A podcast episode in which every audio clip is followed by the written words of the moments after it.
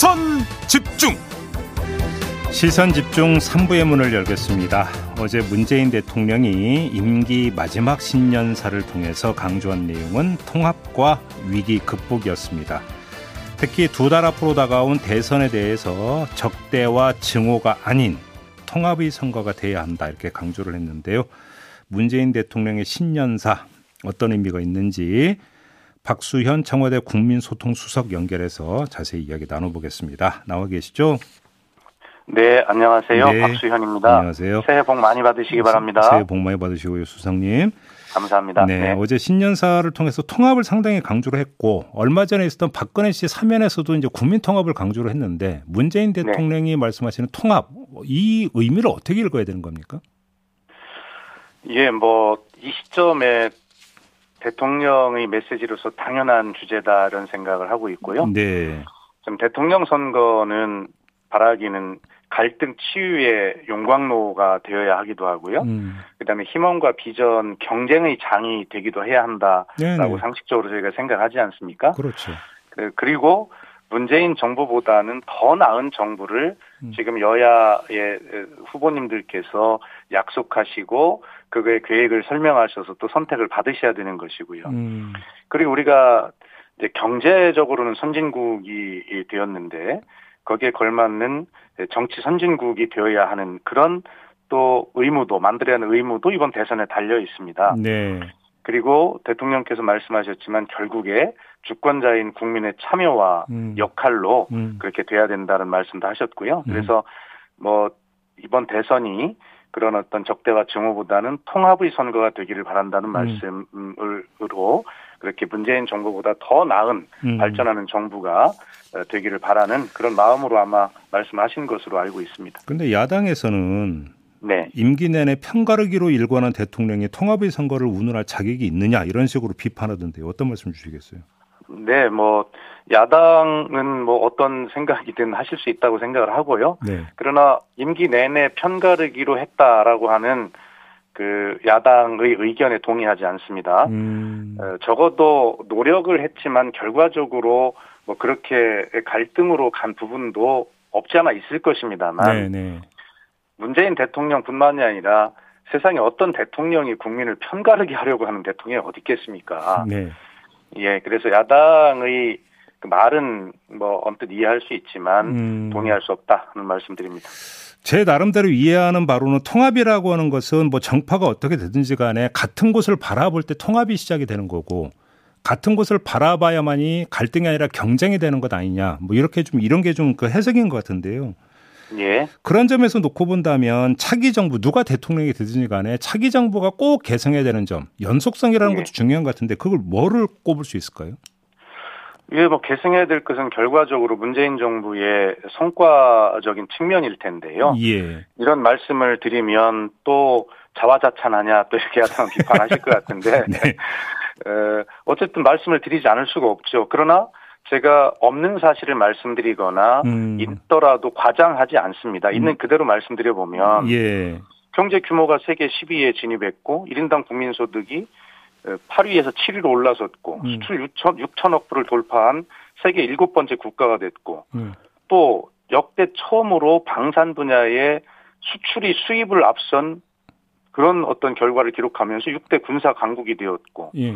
누리호 성과에서 보셨듯이 7대 우주 강국이 되었습니다. 음. 그리고 놀라운 것은 오늘 발표가 되는 것으로 알고 있는데 이 농산물이 우리가 주로 수입하는 나라 아닙니까? 예, 예. 그래 농산물 수출도 100억 불을 오늘 처음으로 돌파하는 날입니다. 아, 그런가요? 예. 예, 그렇습니다. 예, 예. 놀라운 일입니다. 예. 그리고 뭐 BTS 기생충 윤여정 배우님 등 이렇게 볼 때 이 문화의 힘이라고 하는 것도 엄청난 나라가 되었지 않습니까? 네. 그리고 코로나 위기 속에서도 경제 회복이 가장 빠른 나라가 됐고 음. 고용도 코로나 이전에 99.8%에 도달했습니다. 음. 코로나 위기 속에서 가장 높은 경제 성장률을 기록하고 있습니다. 이것이 팩트가 아닌 게 있습니까? 팩트가 아니면 자화자찬이죠. 음. 이렇게 코로나 위기 속에서도 이러한 성과를 낼 수 있었던 것은 예. 소상공인 자영업자를 비롯한 이 방역의 지점에 절대 협조해준 국민의 희생과 헌신이 가장 중요한 요인이고 감사를 드립니다. 예. 예. 자, 우리 그러면서도 어, 문재인 정부 2017년 처음부터 돌아보면 한 달에 거의 한 번꼴로 북한의 미사일 도발과 핵실험이 이어졌지 않습니까? 그런 음. 안보 위기, 전쟁이 곧 날 것 같은 공포 속에서 국민이 지금은 전쟁이 날 거다라고 공포를 갖는 국민이 없지 않습니까? 음. 바로 이러한 음, 성과들은 있는 그대로 인정을 해주고 네. 그리고 이것을 계승할 것은 계승하고 음. 예를 들어서 부동산이나 좀 문재인 정부가 아파하는 이런 부분들에 네. 대해서는 또 다른 어떤 대책을 세워서 음. 말씀드린 대로 문재인 정부보다는 음. 더 나은 정부를 만들기를 진심으로 바라는 것이 네. 현 정부를 담당하고 있는 사람들의 진심입니다. 네. 쏟아내시는군요, 수석님. 아, 그렇습니다. 여야정 국정협의체 있잖아요. 네. 한다 한다 하면서 지금 안 됐잖아요. 예. 왜 안 됐다고 생각을 하세요? 차기 정부를 위해서 이건 좀 진단과 조언이 꼭 필요할 것 같은데요. 예, 뭐, 이 문제는 서로 누구의 잘잘못이나 원인이 어디 있다, 이런 것보다는, 예. 아, 정말 안타까운 내용입니다. 그러나 음. 하여튼, 이 여야정 협의체라고 하는 것은 예. 단순한 만남의 자리가 아니라 음. 그 결과로 내용이 있어야 되지 않겠습니까? 아, 물론이죠. 예. 예, 그런데 이제 세밀, 세밀한 물밑 조율 과정을 거치게 되는데, 음. 그것이 잘 안 됩니다. 그러니까 결과적으로 어, 정파적인 어떤 그 이해의 문제가 있기 때문에 음. 예, 서로 이제 그런 것인데 아마 다음 정부에서는 좀 잘 되기를 진심으로 바라고요. 어쨌든 네. 문재인 대통령이 2017년 5월, 음. 2021년 5월 여야 5당 원내대표, 여야 5당 당대표를 청와대 초청한 자리에서 네. 이것을 정례화할 것을 재확인하고 있고요. 예, 예. 선거를 앞둔 시점이어서 쉽진 않겠지만 음. 청와대는 지금도 언제든지 여야 합의만 되면 함께 만날 용의가 있다는 말씀을 드리고 어, 하여튼 국민만 바라보는 마음으로 음. 물밑 조율을 한다면 음. 만남도 이루어지고 내용도 있을 것이다는 뭐 그런 기대는 가지고 있습니다만 그러면 물밑 조율 단계에서 계속 막혔다는 말씀이신데 네, 그런 것으로 알고 있습니다. 그러면 물밑 조율 단계에서 의제 선정에서 막힌 겁니까? 의제 선정이 됐는데 그다음에 이제 해법 도출 과정에서 막혔다는 겁니까? 주로 어느 쪽이었어요? 아마 의제 선정 과정이겠지요. 아, 예. 의제로 올라오면 예. 뭐다 국민이 보고 계시기 때문에 음. 여야는 각자 입장을 이야기할 겁니다. 네. 네. 그러나 어, 의제로 선정하는 과정에서 야당은. 좀 이, 어, 여당에서 또 받아들이기 정부에서 받아들이기 어려운 의제를 음. 네, 올려서 이제 음. 그것을 쟁점화함으로써 음. 이제 그것을 이제 국민께 어, 쉽게 얘기하면 좀 어필하는 그런 자리로 만들고 싶어 할 거고요. 그건 네. 당연하지만 예. 그런 의제 선정의 과정이 저는 좀 더 어려웠지 않나 이런 생각을 하고 그렇게 보시는 거군요. 있습니다. 네. 코로나 방역은 어떻게 자평하세요? 아마 코로나 방역은 아마 이 말씀은 제가 방송에서 처음 드리는 것 같은데요. 네. 어, 우리 사회자님도 못 들어보셨을 것 같아요. 엄격성 지수라는 게 있습니다. 아, 그 처음 들어보는데요, 진짜? 어떤 그렇죠. 거예요? 예. 이것은 우리가 방역을 얼만큼 강하게 하고 있느냐를 따지는 지수인데요. 음. 이것이 우리나라와 싱가포르가 지수가 44. 이것으로 최하위입니다, 세계에서. 그러니까 비교 대상국들 중에서는. 가장 예. 강하지 않다는 강- 뜻입니까? 그렇죠. 가장 강하지 않다는 것이죠. 예. 그러나 소상공인이나 자영업자 또 불편을 느끼는 측에서는 너무 강하게 하는 거 아니냐라고 음. 하는 불만도 있으시지만 네. 전체적으로 우리는 국민과 경제의 모든 어떤 활동을 네. 예, 그 우리는 무역과 수출로 먹고 사는 나라인데 음. 이것을 통제하면 어떻게 경제가 이루어지겠습니까? 그리고 예. 어떻게 아까 제가 말씀드린 그러한 경제 성과들을 낼 수 있겠습니다.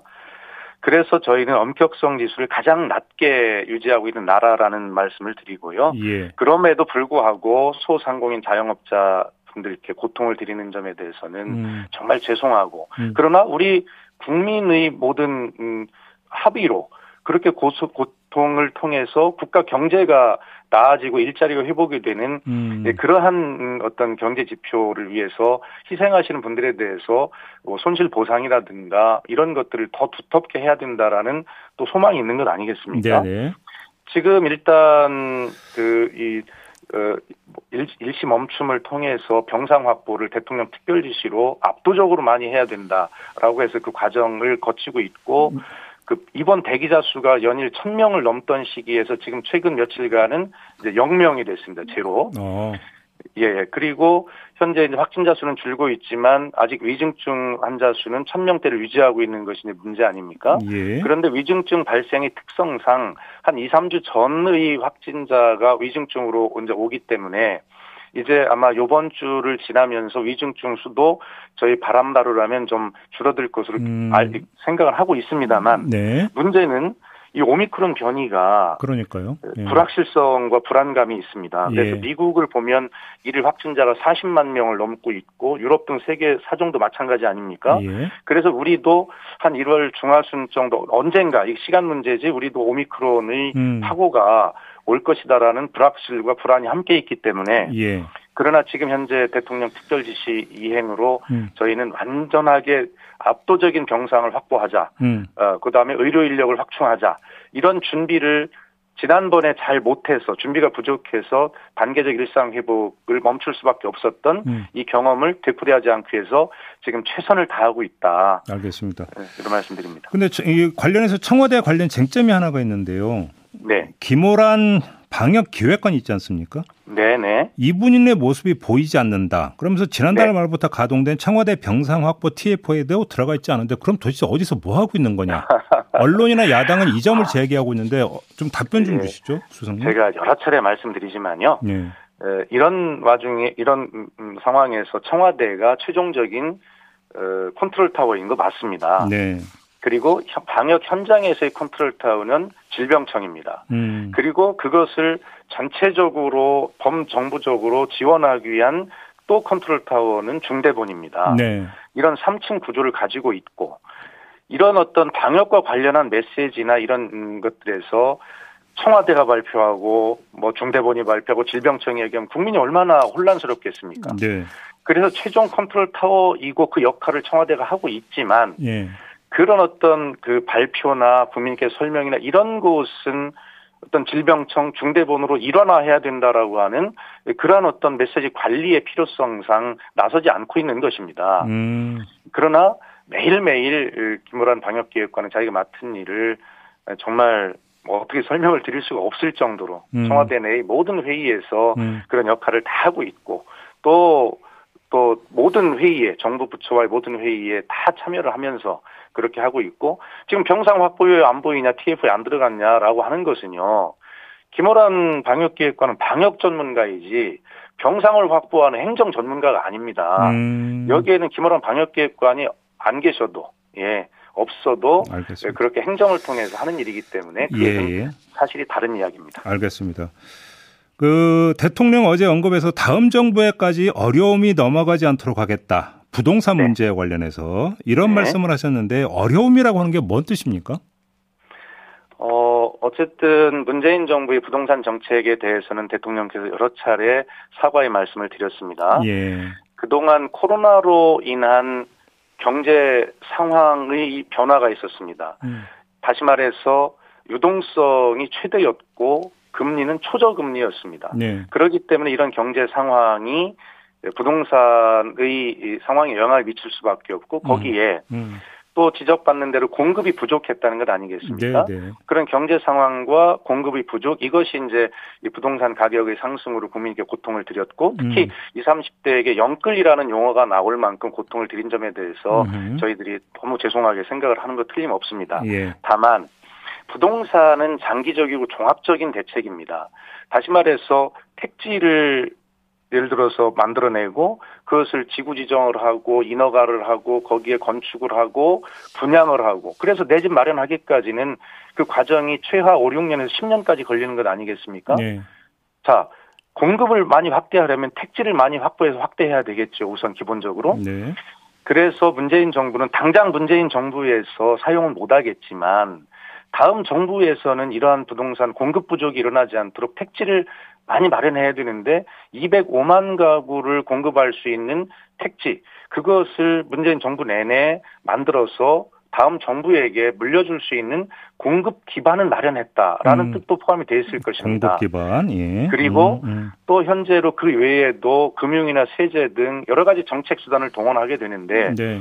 그것이 어떻게 확실한 효과가 나는지 단기적으로 날 수도 있고 중장기적으로 날 수도 있는데 현재의 그 하향 안정세가 그런 공급의 확충과 그런 어떤 금융 세제 등 정책 수단이 동원의 효과인지는 모르겠습니다만 네. 현재는 그런 추세로 가고 있지 않습니까? 음. 그래서 어 어쨌든 다음 정부에는 이러한 것들이 면밀하게 다 이어져서 음. 성과는 성과대로 저희가 잘못한 건 잘못한 것대로 물려져서 다시는 국민에게 이 문제를 가지고 고통이 들이지 않기를 바라는 그런 마음이고 저희는 임기 마지막까지 그러한 물려줄 어떤 자산을 만들기 위해서 끝까지 더 최선을 다할 것이다라는 그런 뜻입니다. 보충 질문을 드릴 텐데 좀 단답형으로 답변 부탁드리겠는데요. 네, 자, 네. 그럼 청와대의 판단은 지금 그 집값이 잡히기 시작했다 이렇게 확신하고 있는 겁니까? 에, 확신에 가까운 생각을 가지고 있습니다. 확신에 가까운 생각. 알겠습니다. 네. 자, 민정수석이 지금 공석인데 지금 후임은 어떻게 되는 겁니까? 예, 뭐 아시다시피 인사 검증과 이런 데 시간이 꽤 걸리고요. 네. 어, 어쨌든 임기 말에 얼마 안 남고 급하다고 해서 네. 우리가 그 바느질 할 때 실을 음. 바늘에 꿰어서 써야지 허리에 묶어서 쓸 수는 없는 노릇 아닙니까? 예, 예. 아마 인사 절차가 진행 중인 것으로 알고 있습니다만 아. 자세하게 아는 것은 없습니다. 아, 절차는 진행되고 있다. 알겠습니다. 네, 그렇습니다.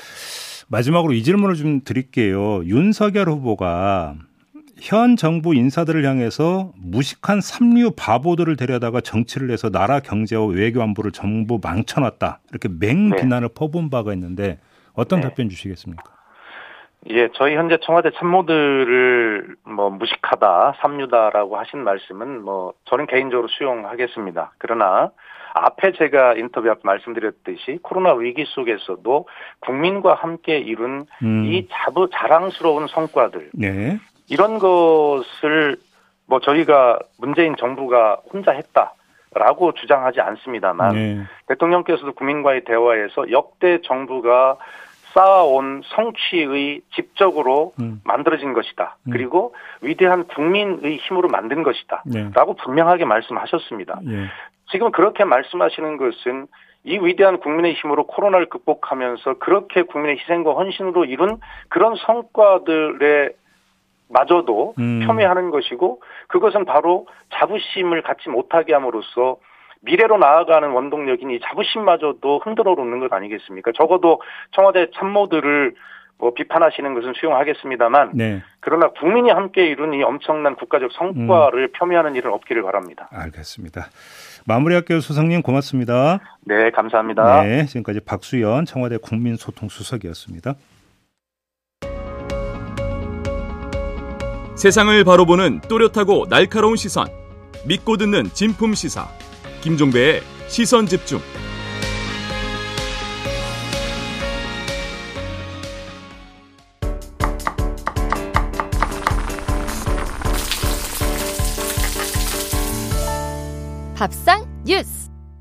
네, 정은정 농촌 사역자 모셨습니다. 어서 오세요. 네, 안녕하세요. 네, 새해 처음이죠, 우리. 네, 새해 복 많이 받으십시오. 새해 복 많이 받으시고요. 네. 자, 오늘 어떤 이야기 준비해 오셨어요? 네, 가깝지만 가장 먼 나라, 예, 북한의 농업과 식량 이야기입니다. 아, 북한의 식량 이야기. 네. 어, 왜 이걸 꼽으셨어요? 뭐 조금 전 관련 인터뷰도 있었는데요. 음. 뭐 모든 나라가 연말과 연초에 거쳐서 이런 연두 기자회견이나 어떤 그 새해 국정 방향을 밝히잖아요. 음. 음. 예, 이번에 북한도 제 4차 전원회의에서 음. 북한 김정은 위원장이 이 농촌 발전을 위해 좀 혁명적인 중대 조치를 취하겠다라고 음. 이렇게 밝혔는데요. 음흠. 특히 이제 김정은 위원장이 직접 북한 주민들의 어떤 식생활 문화 개선을 주문을 했습니다. 네. 뭐 옥수수나 감자뿐만 아니라 이제 흰쌀밥 흰 쌀밥과 그리고 밀가루 음식 위주로 식생활 오. 문화를 이렇게 바꿀 수 있도록 준비를 하라라는 지시였는데요. 음. 어, 이 전원회의에서 기승전 농업 그리고 기승전 먹거리와 관련한 이야기들이 많이 나왔습니다. 네. 어, 쌀과 밀을 더 심으라는 지시는 이제 이모작에 대한 계획이고요. 어, 이모작? 예, 이제 북한도 날씨가 많이 따뜻해지기 아, 시작했거든요. 기후 기후 변화 때문에. 예, 그거에 대한 음. 어떤 준비들 그리고 북한 주민들의 식생활들이 많이 변했다고 해요. 빵도 좋아하고 이제 육류에 대한 어떤 음. 욕구들도 있고요. 음. 예, 그리고 무엇보다 이 북한의 협동 농장이 지고 있는 부채 탕감을 약속했습니다. 아, 협동 농장 부채를? 네. 그 농자재나 종자를 먼저 이렇게 국가로부터 대출을 받고 그리고 오. 이제 수확을 해서 갚아야 되는데 네. 그동안 여러 가지 이유로 이렇게 그 생산이 적다 보니까 주민들한테 돌아가는 몫이 굉장히 적었다고 해요. 아, 빚 갚느라고. 예, 근데 이번에 음. 이것을 이제 일괄 탕감을 하자라고 하니까 어, 생산 의혹 고취에는 도움이 되긴 하겠구나. 그런데 워낙 북한도 개인 빚이 많다고 합니다. 그래서 좀 회의, 회의적인 시각도 있지만 어쨌든 이 부채 탕감 문제도 이번 아, 전원에서 아, 일부 나왔습니다. 이제 시장 요소가 이제 도입이 되다 보니까. 네 네. 근데 아무튼 이 북한의 식량 사정에 대한 관심사는 되게 오래된 거거든요. 네네. 어떻게 파악이 되고 있나요? 아, 근데 북한의 식량 사정은 북한만이 안다라는 이야기가 있을 정도로 예, 좀 예. 통계들이 좀 다 달라요. 음. 그래서 이 유엔 식량 농업 기구는 지난 10월에 어, 수확하는 당시에 좀 비도 많았고 냉해 피해도 입어서 음. 136만 톤으로 수확을 하고 그러니까 약 3만 8천 톤이 감소했기 때문에 부족할 것이다라고 이야기를 했고요. 음. 또 반면에 그 한국의 농촌진흥청 같은 경우에는 이 기상 문제가 일부 지역에 국한되었기 때문에 그래도 2020년보다는 좀 상황이 낫다. 음, 그래서 음. 한 440만 톤보다 7% 증가를 해서 469만 톤 정도로 이렇게 그 곡물이 수확됐다라고 하는데 음. 어쨌든 지금 북한에서 필요한 식량이 약 550만 톤이라고 하거든요. 그래서 어. 어떤 통계를 따라가든 그 식량 부족이 사실인 것 같습니다. 예. 그렇죠. 예, 그렇게 봐야 되는데 그럼 아무튼 조금 전에 전해준 전원회의에서 농촌 정책 네. 이게 좀 식량 그 문제를 타개하는데 도움이 될까요? 어떻게 평가를 하세요? 어, 지금 뭐 노컷뉴스의 보고를 보도를 보면은 이제 북한식 새마을 운동을 김정은 위원장이 주문을 했다라고 얘기를 하는데요. 음. 어, 뭐 이렇게 자력갱생 그리고 이제 열심히 노력해라 이런 말들은 좋지만 네. 기본적인 인프라가 굉장히 매우 취약한 거죠. 일단은 그렇죠. 지금 국경도 거의 닫혀 있는 상태고 또 코로나 19라는 상황까지 겹쳐 있어서 굉장히 어려. 어려움이 있는데요. 예. 한번 다뤘었습니다. 왜 그 한국도 중국이 요소 수출을 안 하면서 우리도 어려움을 겪었잖아요. 음. 근데 음. 북한 농업이 절대적으로 중국의 그 농업 투입제를 의지를 해야 됩니다. 뭐 화학 어. 비료라던가 아, 아, 그리고 이제 화학 농약까지 해서 그리고 뭐 종자까지 해서 의존을 해야 되는데 음. 이 지금 중국과의 그 교역도 원활하지 않았던 거죠. 코로나19나 여러 가지 정치적 상황들 때문에. 음. 그래서 상당히 어렵고 또뭐 김정은 위원장이 10년 정도 됐거든요. 지금 이제 체제 네. 들어선지. 그래서 다른 건 몰라도 식량 문제는 해결하겠다라고 계속 이야기를 해왔는데 음. 결국엔 아직까지도 그 문제가 해결이 안 돼서 어떤 만성적인 이런 영양 부족 사태에 대해서 이렇게 많이들 우려를 하고 있습니다. 여기는 이제 코로나가 겹쳤기 때문에 이제 다 국경을 닫아버렸기 때문에 네네. 문제가 더 심각해지는 것 같은데 아무튼 그 그러 면 북한에 대한 식량 지원 더 나가서 의료 지원 이야기 많이 나오지만 네네. 여러 가지 지금 장애가 있지 않습니까?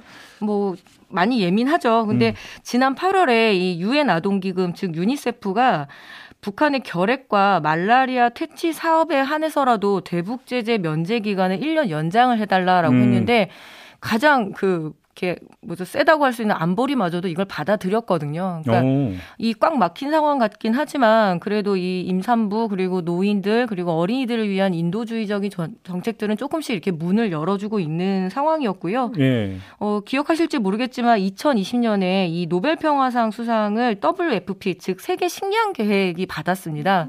근데 이때 사무총장이 이렇게 얘기했습니다. 최고의 백신은 식량 지원이다. 음. 예, 그래서 이 식량 지원에 대한 이야기들을 계속 촉구해 왔고 또 의료 지원 단체에서 얘기를 하는데 북한의 가장 지금 위기가 뭐냐면 지난 3년간 항생제나 어떤 기초 치료제 음, 예, 음. 어떤 수입량이 0으로 잡혔대요. 그렇다면 음. 설사병과 같은 아주 단순한 병도 아. 굉장히 치료하기가 어렵고 치명적일 것이다라는 음. 예측을 하고 있는데요. 어, 이 유엔의 북한 인권 조사관 퀸타나가 이렇게 이야기를 했습니다. 뭐 주로 이제 인권 문제가 해결이 되면 식량을 지원할게 이렇게 하지만 음. 식량이 없으면 더욱더 인권 음. 문제는 예 어려워진다라는 그 충고를 그렇죠. 새겨야 될 것 같습니다. 알겠습니다. 인도주의적인 지원은 별개다. 네. 이걸 좀 다시 한번 확인을 해야 되는 거죠. 알겠습니다. 수고하셨습니다. 네, 감사합니다. 정은정 농촌사회학자였습니다. 네, 김종배의 시선 집중 본방 마무리하겠습니다. 저는 유튜브에서 청기 누설로 이어가겠습니다. 고맙습니다.